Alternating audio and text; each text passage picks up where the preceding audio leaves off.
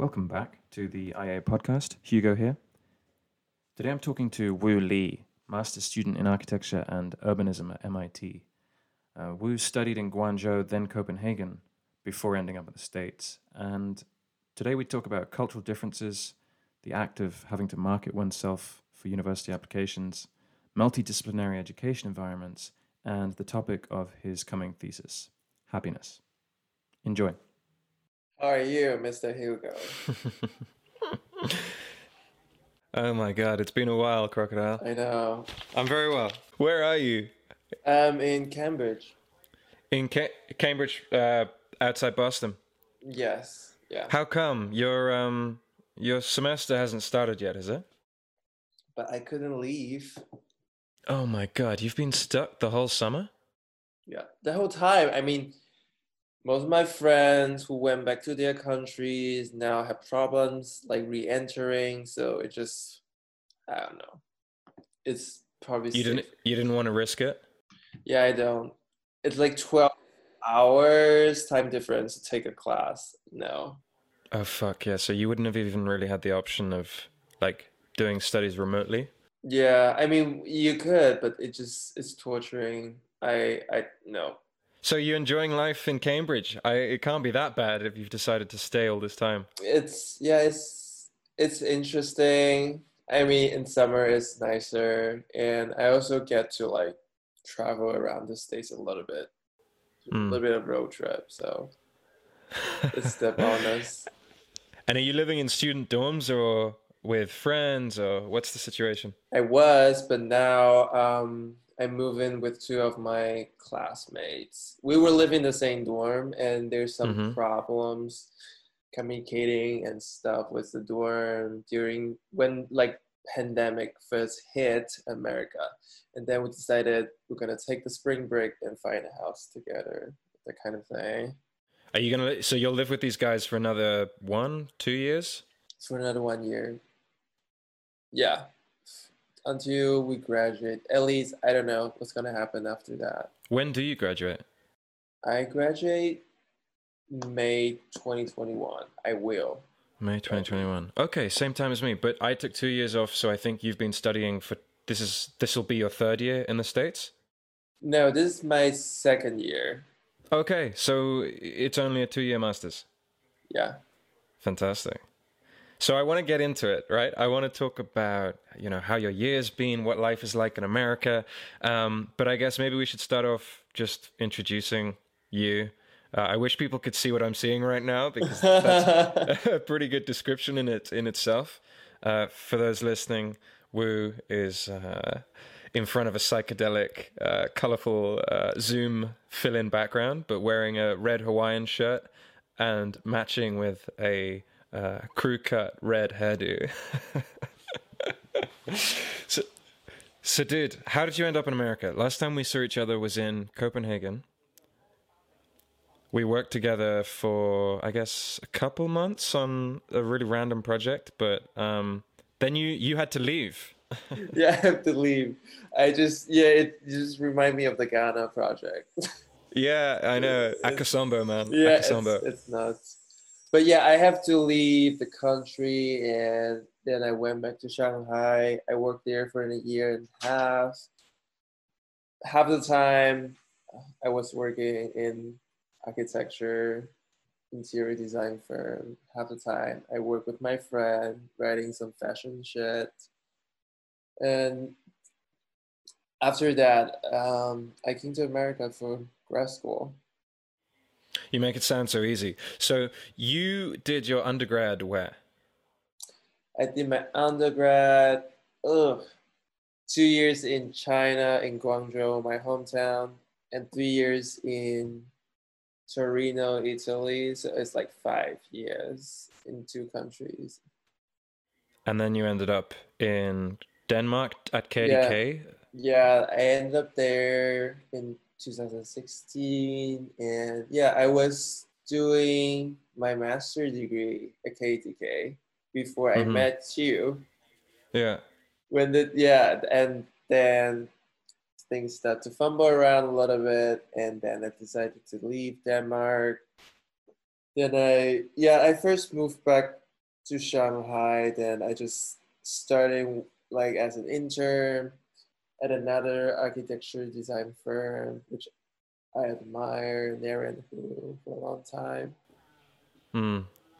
And yeah, and then da, da, da, da, da, fast forward, fast forward, I apply. Then I'm like, my parents do want me to finish master's degree if not in Denmark. So I would, yeah, I applied to the States.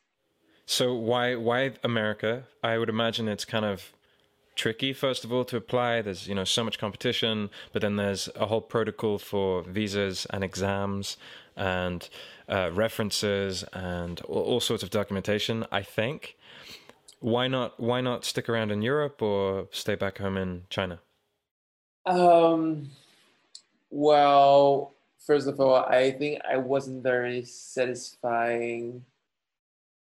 I don't know. Like i feel like there's there's this one of me that's kind of just want to see what American education has to offer because I actually did an exchange semester in Seattle when I was in KDK. and yeah. I just I was fascinated by like the um, pedagogies and like the curriculums here. I just feel like there's something more that I could learn that I cannot in Europe. Like there's some part of the history in the world that was like kind of minor or like inhibited in like what I have learned in Italy and Denmark. So I'm like, I want to take a chance. I want to just like do something else that I haven't done. Yeah. Mm. And so talk me through you you make it sound so easy. It's hilarious. But to, uh, if you if you can even remember, talk me through your, your thought process when you're you're you're telling yourself, you know, you're going to apply to the states um, for all the reasons you just mentioned mentioned, and then you know, there's there's a huge amount of schools to select to choose from. So how do you go about that? Picking schools, picking parts of the states. Mm, yeah, I think I at the moment I I wasn't thinking that much because uh, my ex partner is American. So like I kind of learned something about American education and culture in academia a little bit. So I kind of like I probably want to just do East Coast at a time because I have traveled to Los Angeles and San Francisco and I just I I I couldn't imagine living there like no way I can drive a car and like parallel parking every day. Like, no, fucking no. So I'm like, I have to go to big city and well, East Coast. I don't mm-hmm. know. I kind of just limit my decision in like New England. So I applied to like Yale because my favorite Keller Easterling is teaching there and I'm like, I definitely want to be her student. I want to learn from her. I want her to be my advisor.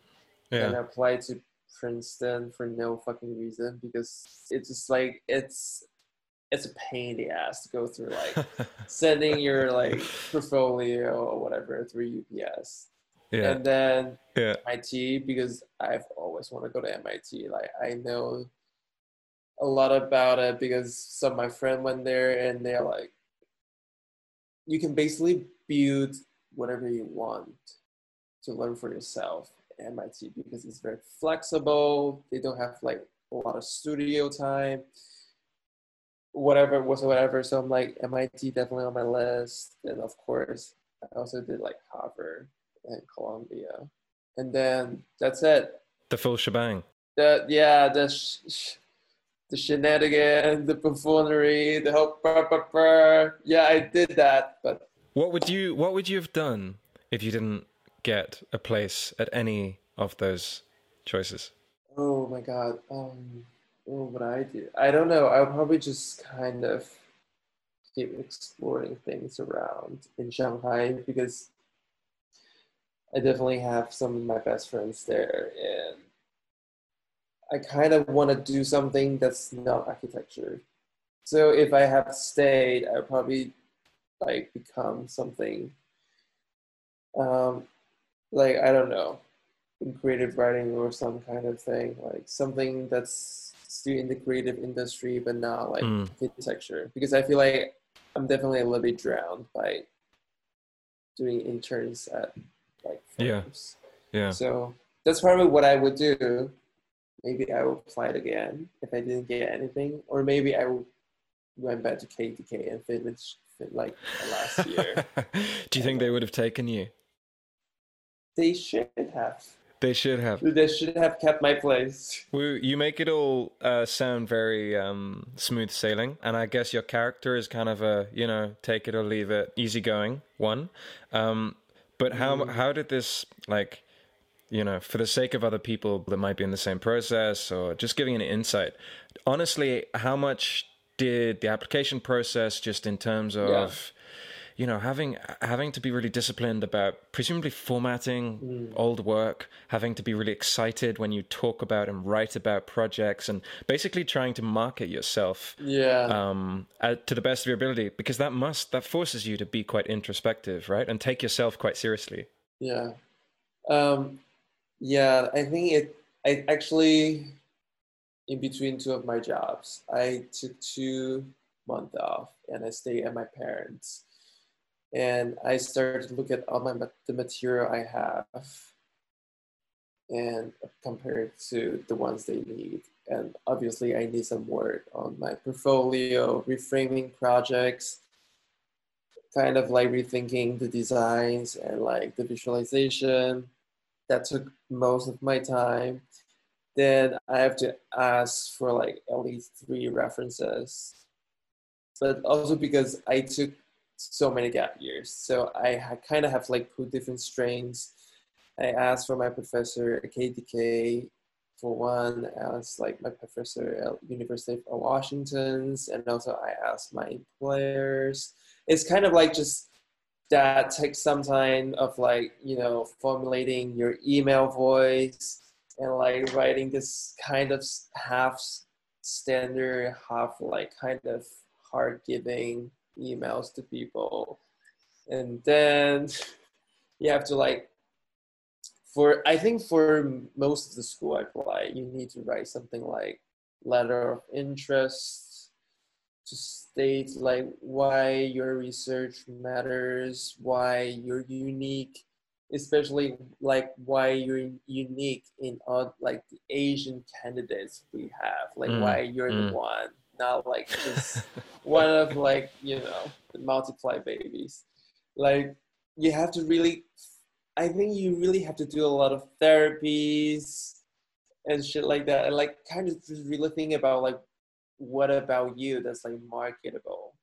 That's like kind of like maybe it's not really your thing in your life but you have to make it sound like that's you. Like Yeah. so you they could not like refuse you. I think yeah.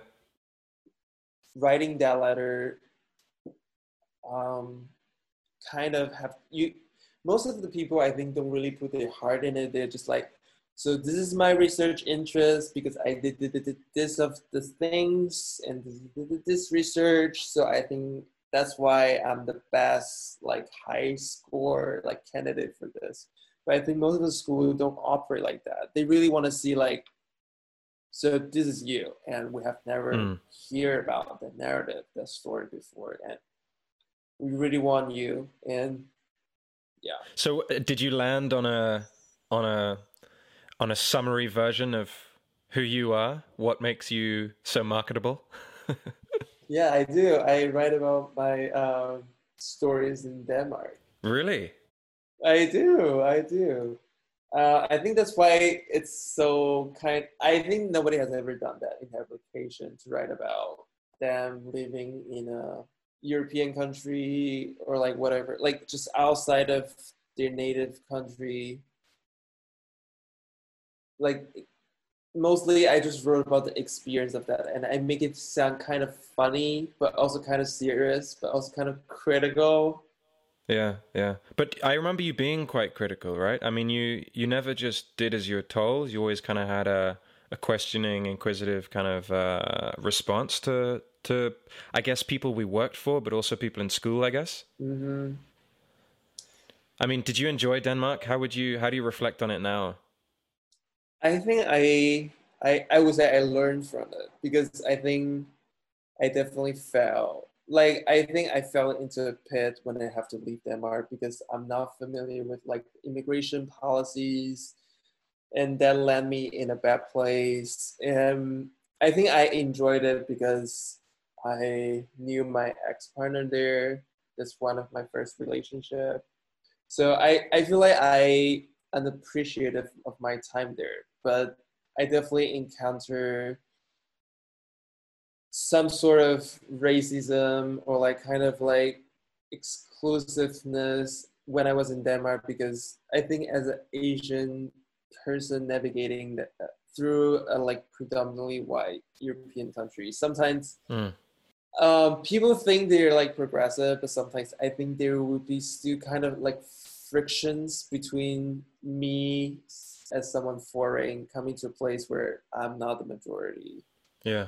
So I feel like I definitely have to like have a lot of self growth and self love to be able to like accept as not just who I am, but like where I am in this society, in this school, because you just sometimes I feel like when you talk to people over email, it can sound kind of like condescending mm, mm. to you and things like that. So I think I definitely learned from my experience in Denmark and like kind of just I have this kind of like uh, I I think I wrote my letter in sort of like a semi sarcastic, semi self reflective, and also a little bit of angry tone of like um I don't enjoy Denmark, and this is why. I'm gonna tell you why I don't enjoy it, but like I learned from it. So that's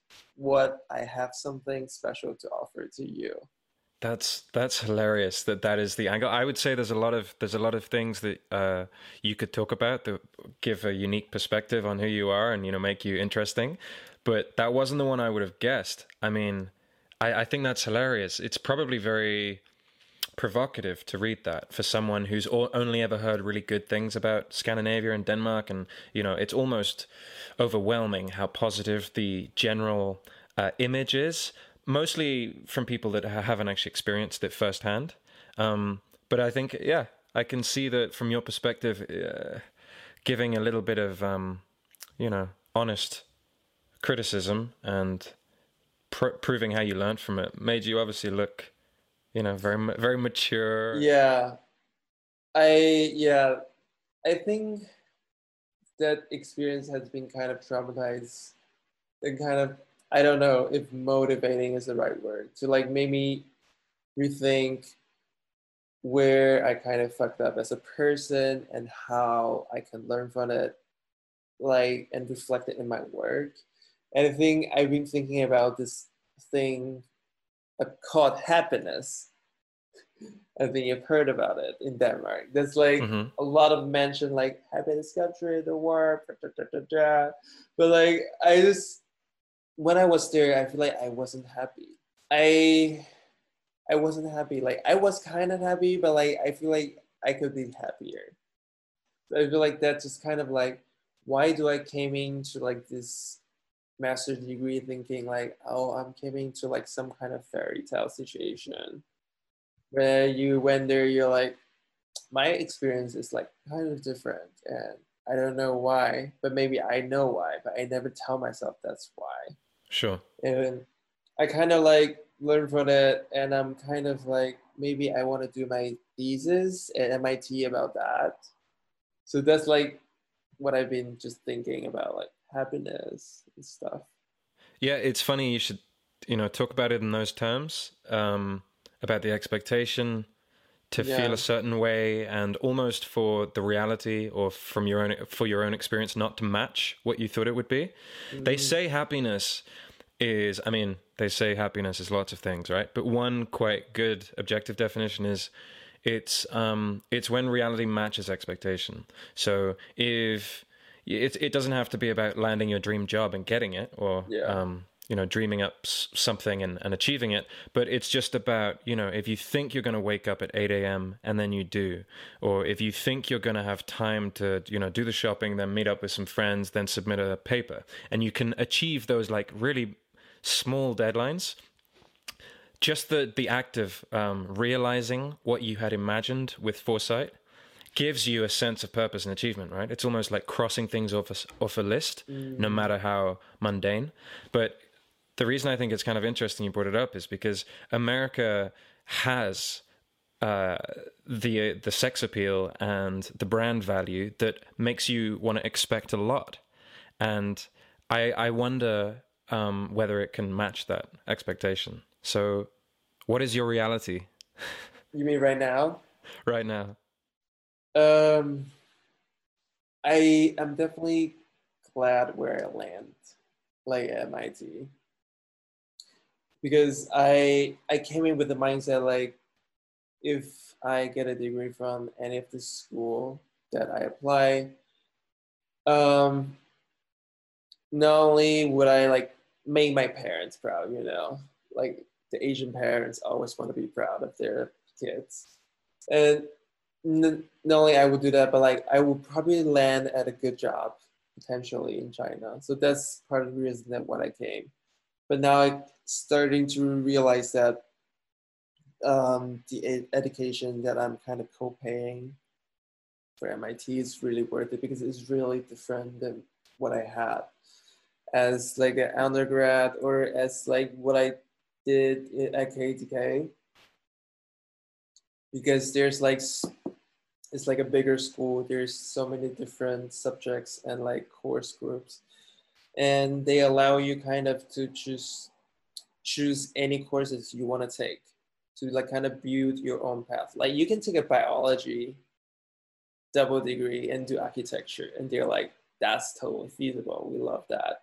And you can kind of also take any kind of art classes or like classes from harvard like the anthropology classes. It's just like i've never experienced such flexibility before like during undergrad they basically pave like this is the class you can take right this is studio you have to take and when i was a KDK, it was more like this is the only topic that we're to focus on urbanism and this is the only discipline group of people that you're gonna interact with. But here it just it's just you get exposed like much bigger pools of thinking like firsthand. Like you can yeah, I don't know. Like I think the experience is just so like more diversifying and more like it's almost like a dream. I don't know. I really don't know how, how to. I don't know. Like I feel like I'm really trying to sell this, but like I just feel like this flexibility to like forge your own career path or like what kind of architect you want to be like tell us that that really just like really exciting and i think my parents are kind of happy because they can tell friend like oh so my son now goes to this this, this. so you sort of you sort of um, achieve uh, the goal on two fronts. You know, satisfy satisfy the tradition and uh, um, not expectation, but um, hope of your parents for you to be successful and find what you love, but to also actually do that while finding something you you like and are enjoying. I mean, the way you describe it uh, sounds incredible. It sounds like what a lot of um, theoretical architecture schools want to be, where you're like basically just a platform with a huge amount of inputs um, and a very very you know multidisciplinary uh, student. These are things that I've heard about, I've read about, yeah. um, and to some degree I've experienced. Like you know, sometimes multidisciplinary. Uh, it's all relative. So if you like, if you get somebody who's just a little bit different to come in and talk to you, you feel like you've seen the yeah. other side. But yeah, you're describing it as this very, very rich um, sort of platform. And obviously, MIT has like a global presence. I've heard about it. I've heard about re- the research groups they have. Um, I think Neri Oxman, who is is she currently leading the the biophilic research group? I heard she's leaving. Like she's actually leaving MIT to do her practice. she was at MIT before, um, like at Media Lab. Sorry, that's what I mean. Is that so? Is that uh, a part of the school you guys get to be involved with much? Mm, actually, not. Like I think Media Lab is also under the umbrella of like School of Architecture and Planning, MIT. Mm-hmm. But we actually we have like totally differently streams of funding and like basically Media Lab is more leaning towards like a professional degree, not like MArch professional degree that in that kind of sense. It's more like it's more like you you work on a project for two years and you get a degree. So it's like the SAP and Media Lab has sort of like affiliation, but also kind of distant. Hmm. But I don't know if you have heard about like all the scandals at Media Lab or not. I haven't. What's what's the summary on that? It's just they took some amount of money from um, Jeffrey Epstein. I mean, Neri Oxman is also kind of have some kind of connection with him. Like funding transparency have definitely been a lot of a lot. I just been talked about a lot here. I don't know if it's here at MIT or just like here in American um, academy. Sorry, academy. It just there's a lot of talk around Epstein and other kind of like private sources of funding. For example, like a lot of schools like, oh, we're definitely pro climate um, adaptation, climate um, revolution, whatever. But then they receive money from like fossil fuel company. Like, what? How does that counter? I don't know.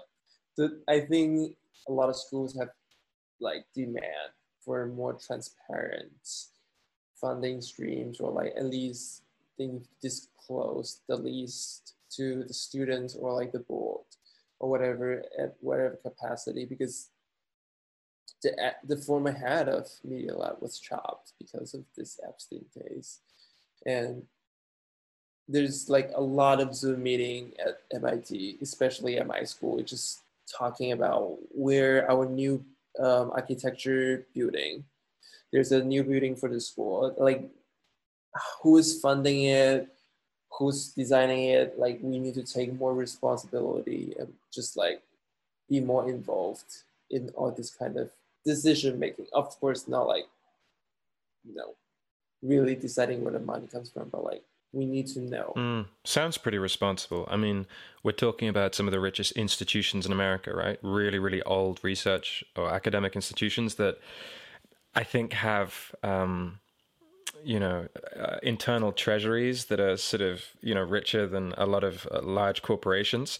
But um, no, I mean, if you go down that sort of rabbit hole, I think it, you can become pretty disillusioned. I saw uh, this Michael Moore documentary about um, World Earth Day and how it's actually funded by a Ooh. bunch of um, deforestation and fracking companies.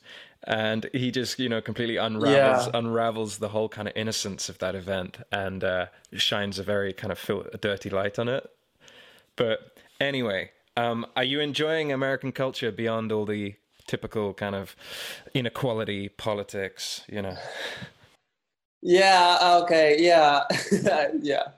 Um, that's very happy too. But like, I think I don't know. Like, I still feel like car is so involved, and I really hate it. Like, even though sometimes you want to party, want to go somewhere, you have to Uber.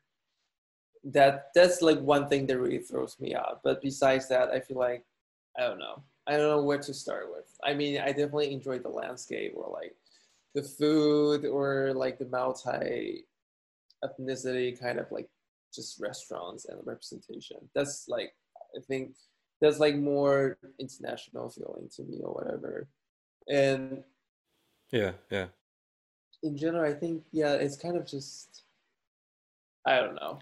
Is is the is the is the kind of national culture reflected like the very diverse national sort of uh, makeup of America? Is it reflected in your classes? Say, I mean, how how diverse are those, uh, just in terms of people's backgrounds and interests and that kind of thing?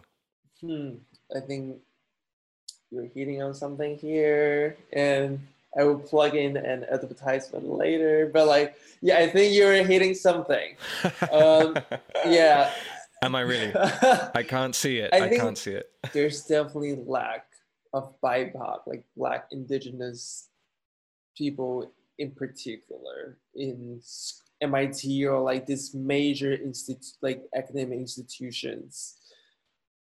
Harvard is probably a little bit more diverse. Like you can see some colors on campus, but MIT is definitely more like light skin washed.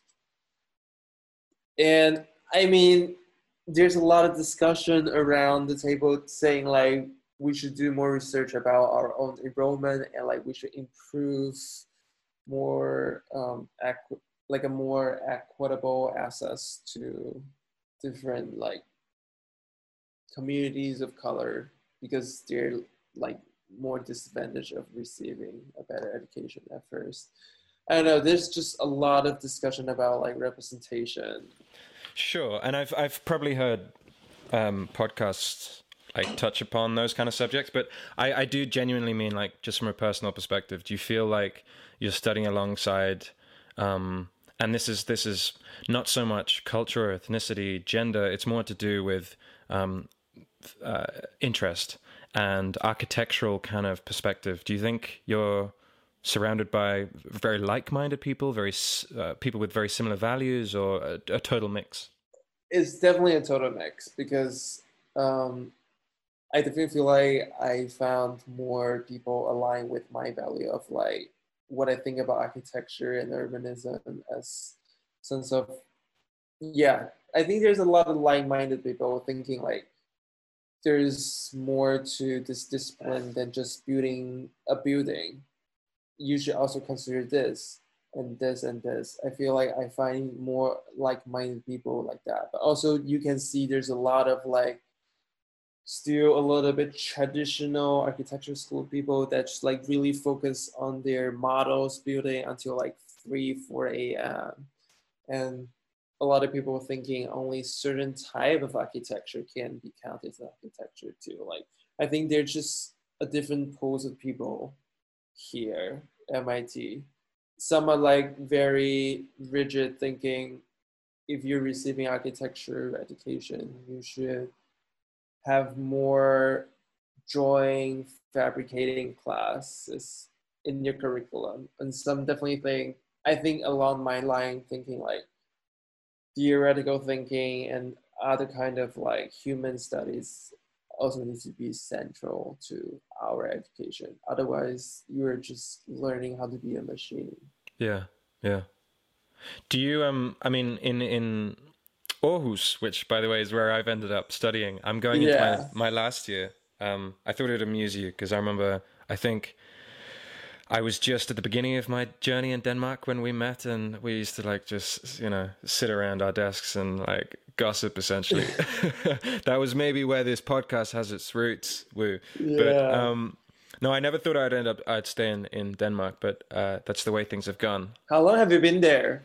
In uh, well, so I, I stayed in Copenhagen for a year at Henning Larsen, uh, then decided not to go back to the UK and instead do uh, another full year in Denmark, uh, in Copenhagen, at Mikkelsen, which is this small uh, sort of construction-based company uh, up the road on Vesterbro, and then I did six months at Gehl Architects after that, which was like a kind of you know schizophrenic swing the other way. Uh, yeah. To, to I guess also just I knew the opportunities were not going to last forever, so I wanted to make the best of those.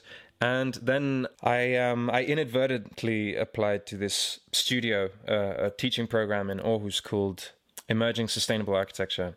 And it wasn't the direction I was planning on going. It's sort of full of terminology that's very, you know, diluted and lacks a lot of substance at this point. But it's it's been a really interesting year because I've sort of opened up these topics a little bit, unraveled like what they mean, sustainability, yeah. so- socially speaking, politically speaking, and then obviously environmentally speaking. Um, but what we do is we focus on a, a, little bit like how you were describing your experience of KDK. We focus on a, a particular subject, and our project has to deal with that subject. Um, the difference maybe from USC in, in KDK here is that uh, every student can pick their scale and the the complexity of their program. So it really could be, you know, the size of a Portaloo or the size of, uh, um, you know, a campus building. Um, but this last year, what we've been looking at is the sustain the sustainability of the architectural profession and where architects stand with regard to a shifting sort of political and environmental landscape. Um, and that's been really interesting because it's it's a sort of very introverted, um, theoretical way of looking at who we are as students right now, what our projects mean in our own kind of trajectory, um, but also you know what kind of architects we want to be. Yeah. Um, which is sort of relating back to your point, whether some of us might be more traditional, local um, in our kind of way of thinking about our career as uh, you know, um, an Aarhus-based architect building extensions and um, contributing to public works, or others who are more um, sort of globally minded and want to get involved in sort of non non architectural uh, global movements that might be to do with social equity, to do with diversity in certain um, urban spaces, things like that. Um, but so yeah, questioning this role of the architect is is really tricky, and so I'm wondering whether you know you and all your mates graduate from MIT with a particular blend of um, sort of uh, perspective that maybe some other more traditional schools don't uh, have. Yeah, I agree with you. I definitely see there's like mm, different group of minds have been around MIT, like somewhat more traditional practice focus, and there's a lot of like ad, um, like advocacy voices thinking, which would be more inclusive in terms of other disciplines and sorry. And like as you said thinking more like environmentally thinking more racially socially culturally. There's definitely different voices and i think even in my um, class which is t- we're 10 people from like different countries brazil belgium thailand japan china taiwan and it just within this like pool of international students, there's just a lot of like different thinking of I want to do something more aligned with a traditional trajectory. I want to build something more like financial profiles of like maybe I want to take econ classes or whatever. And some people definitely thinking more, I don't know.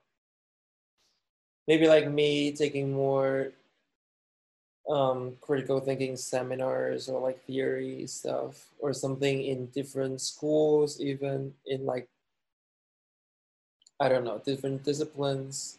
Some were kind of like a blend of thinking, just, you know, to like digest as much of social context as possible.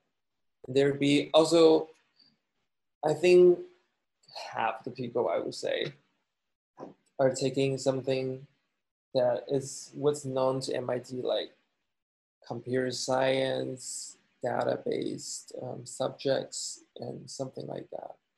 I think it's definitely a lot of different minds overlapping because one of my best friend, Olivia from Brazil, she's definitely have a focus on more data-based urbanism, but also more social equity, providing more social equity. So it's like I think you have a good mix of different mindsets that can produce something that I think a more diverse of course not in terms of like racially enough but like in terms of like interest we can see um, also like the school definitely support this kind of diverse interest by giving you different options of thesis advisor or like thesis format.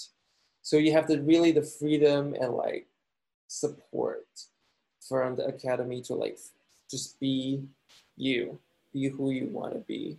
Word. Ha. so have you given some thought to your thesis? Um, is that going to be a year long project or is that split into the uh, semesters? It's it's gonna be a year long project. I think now I think we think about like my time at USC, looking at the thesis student. I think it's a similar structure when in the second year of your master's degree, you have you have to first do the writing to formulate your argument, then Mm. do the design the second semester, something like that. And I've been just thinking a lot about the happiness thing, and I've been reading a lot about like I don't know if you know them or not, like Sara Ahmed. She's she's um, I think she's based in London in one of the schools, and she think critically about like what is the promise of happiness, and she give a lot of like figurative thinking of like thinking through different kind of counter narrative to happiness. For example, like the killjoy female, the queer figures, and the black, also the experience of like black indigenous, I think only black people in the book, thinking about like what is the promise of happiness that this group of people are not receiving, which is also kind of like relating to my personal experience in Denmark as like an Asian queer person. I'm just I feel like there's a lot of thinking around like why do we when we talk about happiness we talk about something that's like maximization of happiness is like the episode look good and like why and also just how do we formulate the measurement Mm. Of what we call the science of happiness i think there's just a lot to think about in there in terms of urbanism, urban planning, or maybe even data collecting and representing. I don't know. I think it's just something I find really in the intersection of my personal interest and experience, and something that I find interesting to articulate or maybe to think through and like represent. Hmm. That's it's yeah a big a big uh, kettle of fish as they say. It's a big subject, um, and I guess a lot of it is just trying to read the literature and and pick a selection or uh, one angle of it that you especially are interested in.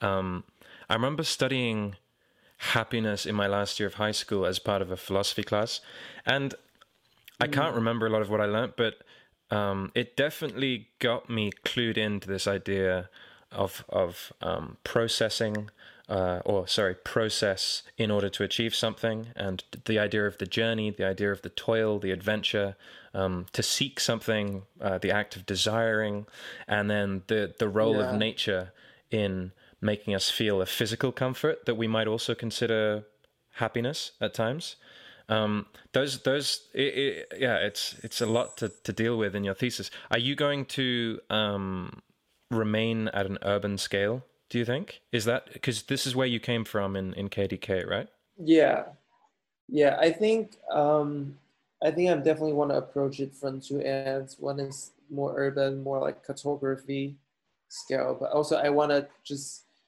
I've been taking some classes on sound in sound theory, so I think um, sound can be a good amend to what the cartography cannot capture because they're just lines, they're just colors. But like sound is a more like intermediate medium that we can hear someone's voices and hear the experiences or like just like hear different kind of sounds and soundscape that's more like immersive so i'm definitely thinking about like different mediums like sounds That's fascinating because just when you say that, it makes me think of, I mean, the the sound we're both hearing right now, the role that that plays in allowing us to communicate, and uh, I mean, with quarantine, the reliance upon this medium and on this format, and what that does to everybody's happiness. So yeah, I think yeah, I don't know. I also think it's kind of just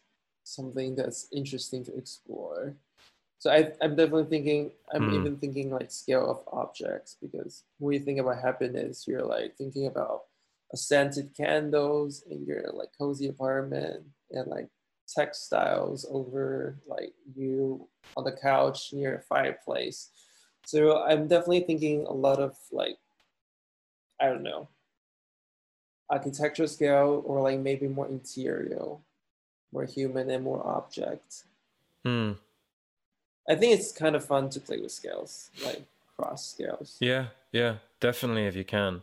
Um, it, there's, I'm sure you've already got a bunch of literature to, to look at, but I read this book last Christmas called um, "The Architecture of Happiness," which I was kind of embarrassed to hold in on public transport because it didn't actually look like a, it didn't look like an architecture book. It looked more like a yeah. self help.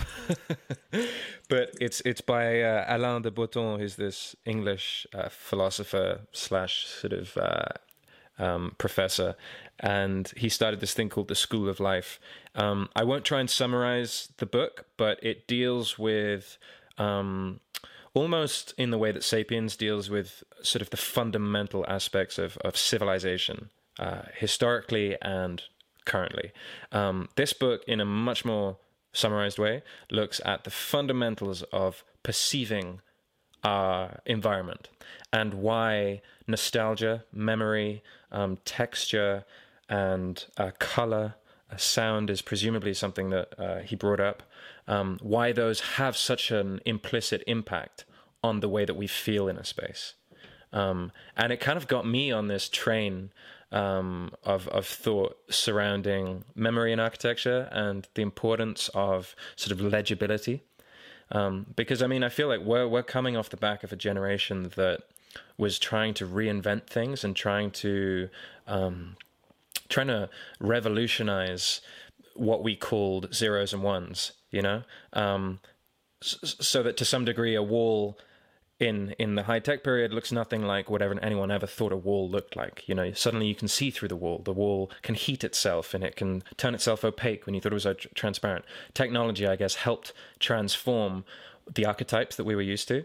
Um, and in some ways, I feel like our generation, or at least myself personally, am a sort of reaction to that in the way that um, companies like Doug Morris in the UK and a bunch of other companies around the world, specifically Scandinavian ones, are really profiting off of this um, nostalgia in um, texture, simplicity, in the fundamentals of buildings, such as light and materiality, that basically, I mean, we moved on from technologically so long ago, but we're now returning to and the question is, is are we returning to them because of the value that we gave up on, and that value being, you know, memory and uh, the sort of elemental nature of them. They're sort of tangible in that they're materials that look like where they came from or look like the way they've been transformed. Do you know what I mean?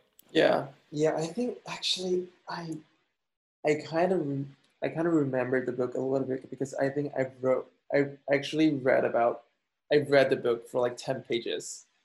And I, I remember I get kind of like caught up in something. But I just remember this book that you mentioned. And I think it's very interesting that you're saying like what is centric to like feeling happy or like the science of happiness it's not just about like the wealth and like whatever like things that you can basically put on a scale, but it's all about this kind of environment kind of building, like different agents, different mediums, like lights, shadows, sound. And also I think sound is like thoroughly studied as a discipline in Scandinavian country in particular, because they don't get that much light. So they want to like create a definitely more hygge, for example lighting in their interior. So I think memory is this one that you mentioned, like kind of, I think what you said is like a really good point for me to think about it. And I, I think I, I saw this artist piece by Sterling Ruby in at ICA Boston recently. He basically built out of scale candles, but wrapped them around with like American flags. So that gives it a different texture. And how do you like design design wise how do you think about those kind of things it's also really interesting I yeah. guess. yeah. Do you um Wu you said I think that you plan on going back to Guangzhou or to China at least? Yeah. And is that is that an absolute at this point? No I I don't know. I think I might stay here for a bit I might just just hang around. Just I don't know. in my neighborhood for a little bit longer. Hope, hope that nobody notices that you graduated five years ago. yeah, that's that's that's kind of the spirit. I don't know. I think I'm definitely attracted to like finding because a lot of my friends are not really study architecture for their education, but we have similar interests. But here, I think there's just a lot of like-minded people that I feel like I can really talk um, the thing that I'm passionate about, which is architecture, with. So also, I just I've had so many like great conversation with like professors here. I kind of just want to stay. I don't know, kind of see if I can get a job at a school maybe to just like enjoy this kind of like small academic bubble. Yeah, I I think I might TA next semester. I don't know. Mm. Would you would you consider being a TA? Yeah. So you can do that while you're still a student. Yeah, it's it's also give you some financial support, I guess. I mean, that's great too, but I beyond that, I think it's just bloody cool. Students students in their masters level should should definitely be allowed to Yeah. um, you know, basically just help out teachers of, of maybe the younger programs or whatever. no, they definitely should. Um, I actually asked Aarhus if I could do the same this year, and they said no. Why?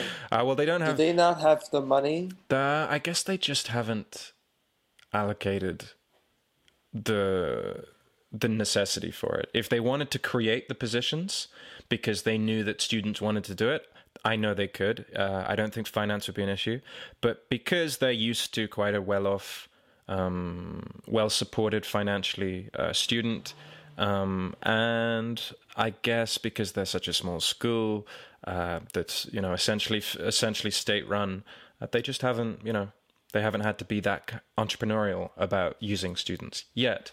Um, but it's something I'd love to do. Do you think? Do you think teaching is a direction you'll pursue? I don't know. I also just feel like I definitely have anxiety of public talking. So I don't really know if I can. I don't know. But yeah, I think there's something that's pursuable and I might enjoy doing it. I don't know. Let's see. Are you are you involved? Do you have time to be involved in any other outlets at the moment while you're at architecture school? Are you pursuing projects with your friends on you know architectural or non-architectural things? Not at the moment, but I guess there, yeah, there's some friends who we share like interest in doing some things, but like just like kind of like hobby things, but not like professionally. I don't have other engagements beyond like appointments at schools. I'm actually, I'm actually like this summer I get like a part-time gig, but also like something that I really care about, which is writing profiles for this um, MIT resource for BIPOC architects and designers.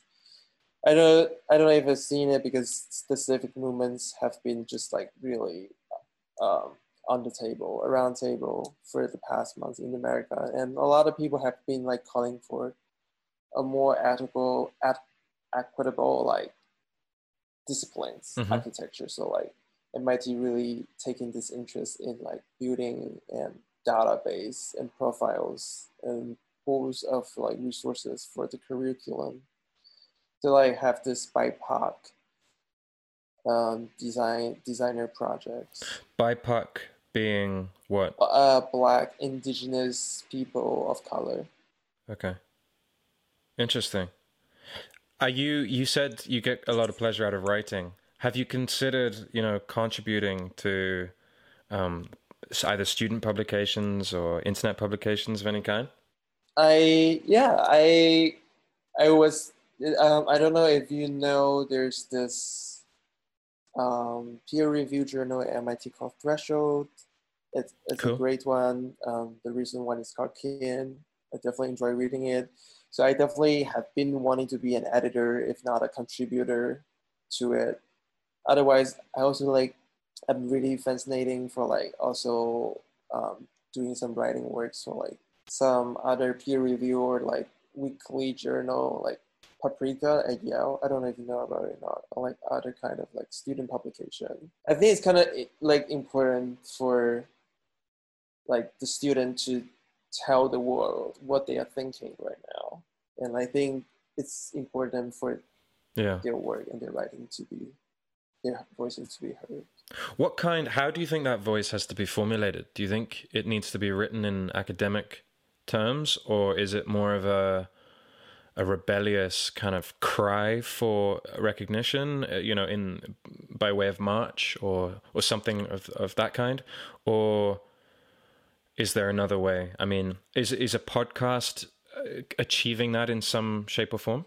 Yeah, I think podcast definitely works because I think if in like I don't know, institution cannot represent you properly. Like student voices, there's definitely a lot of outlets when you can go to to like just keep just keep voicing yourself. Like you said podcast. I mean writing is definitely one of you know Hmm.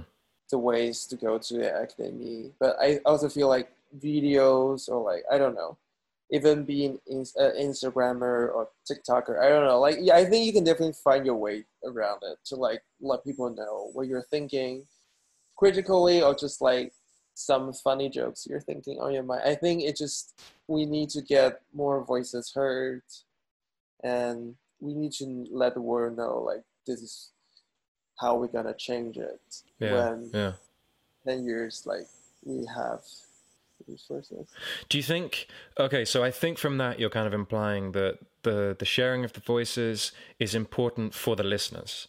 The listeners, whoever that may be, they can they can, you know, um they can open up their kind of understanding of a subject or of um, concerns for certain topics through hearing a multitude of voices, right?